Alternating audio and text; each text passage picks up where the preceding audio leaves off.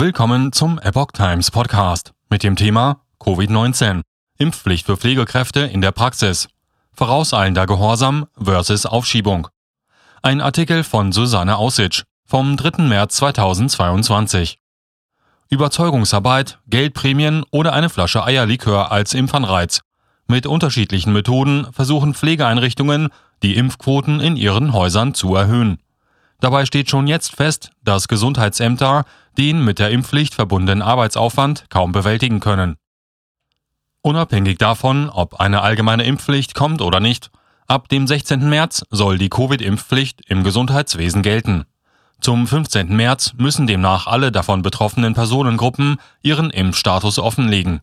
Für jeden, der eine ärztliche Bescheinigung vorlegen kann, wonach eine Impfung nicht empfohlen wird, entfällt die Impfpflicht. Pflegeeinrichtungen gehen mit dieser Thematik unterschiedlich um.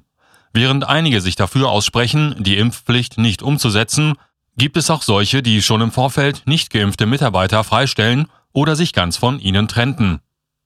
Impfanreize 1000 Euro und Eierlikör.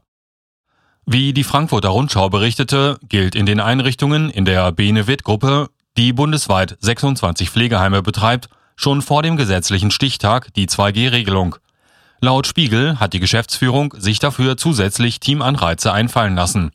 Bei einer Impfquote von 60 Prozent an einem Standort gibt es 1000 Euro fürs Personal. Damit könne eine Feier oder ein Betriebsausflug finanziert werden, sobald dies möglich ist. Außerdem setze man bei Benevit auf Überzeugungsarbeit. Beispielsweise habe sich eine jüngere Mitarbeiterin, die fürchtete, dass sie nach einer Impfung nicht mehr schwanger werden könne, letztendlich impfen lassen. Einer herzkranken Pflegekraft gab ein Arzt grünes Licht, geimpft werden zu können. Für jeden Neugeimpften gibt es eine Flasche Eierlikör.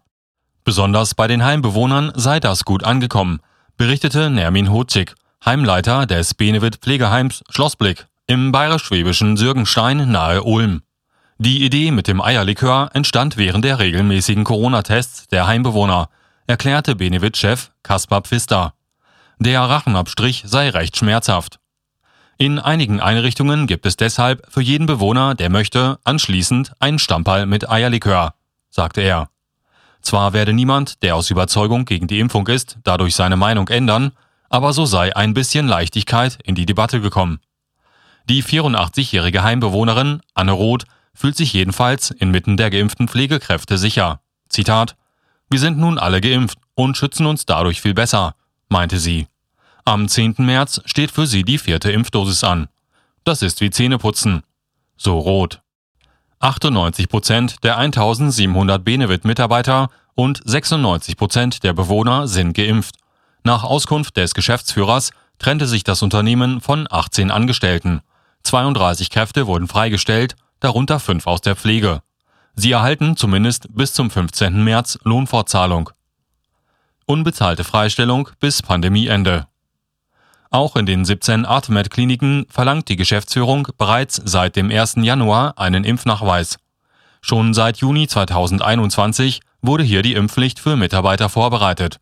Wer sich nicht impfen lassen will, konnte die Option der unbezahlten Freistellung wählen. Das sind ja geschätzte Mitarbeiter. Wir möchten, dass sie sich impfen, aber wir möchten nicht, dass sie kündigen. So Geschäftsführer Rainer Saalfeld. Wenn die Pandemie für beendet erklärt wird oder sich Mitarbeiter impfen lassen, können sie an ihren Arbeitsplatz zurück. Begründet wurde die Impfpflicht mit dem Schutz der sehr vulnerablen Patienten, der absolut vorrangig sei, sowie mit möglichen Arbeitsausfällen nicht geimpfter Mitarbeiter. Die Reaktion sei vor allem positiv gewesen. 99 Prozent der Mitarbeiter seien geimpft. Von einigen habe man sich jedoch getrennt. Eine Kündigungswelle blieb aus. Die Versorgung können wir unverändert aufrechterhalten, so der Geschäftsführer. Vereinzelt haben meine Kollegen und ich leicht verstörende Mails bekommen. Die verrückteste war eine Anzeige beim Europäischen Kriegsgerichtshof in Den Haag wegen Biological Warfare gegen die Mitarbeiter. Aber auch einfachere gehaltene Mails wie Wir kriegen dich, du Schwein, sind eingegangen, schildert Saalfeld weiter. Nur mit ganz wenigen, Zitat, ganz verbohrten, habe man keine inhaltliche Diskussion führen können, so Saalfeld. Dabei sprach er von abenteuerlichen Theorien wonach die Weltbevölkerung von 7,8 auf 0,5 Milliarden Menschen reduziert werden solle, indem alle Geimpften tot umfallen, wenn zu gegebener Zeit der Befehl mittels 5G übermittelt wird und der Chip in unserem Körper reagiert, zitiert der Geschäftsführer. Aufschiebung der einrichtungsbezogenen Impfpflicht. Mit Sorge schauen viele Gesundheitsämter auf die einrichtungsbezogene Impfpflicht. Bereits jetzt ist klar, dass nicht alle Behörden die damit verbundenen Aufgaben bewältigen können. In einem der Epoch Times vorliegenden Brief wandte sich daher Joachim Walter, Präsident des Landkreistages Baden-Württemberg, an Bundesgesundheitsminister Karl Lauterbach und bat darum, die geplante Umsetzung der einrichtungsbezogenen Impfpflicht aufzuschieben. Zitat Für die ohnehin schwer belasteten Gesundheitsämter würde die Umsetzung einen enormen zusätzlichen Aufwand bedeuten, der aus meiner Sicht in keiner Relation zu einem möglichen Nutzen steht. Wir hätten es mit einem riesigen Behördenbeschäftigungsprogramm ohne erkennbare positive Auswirkungen auf das pandemische Geschehen zu tun und würden insbesondere den bereits bestehenden Pflegenotstand noch zusätzlich verschärfen, so Walter. Nicht nur ungeimpfte Pflegekräfte hätten sich an die Gesundheitsämter gewandt, sondern auch ihre geimpften Kollegen, die durch den Ausfall des nicht geimpften Personals eine noch höhere Arbeitsbelastung fürchten. Die Versorgung der pflegebedürftigen Menschen sei gefährdet.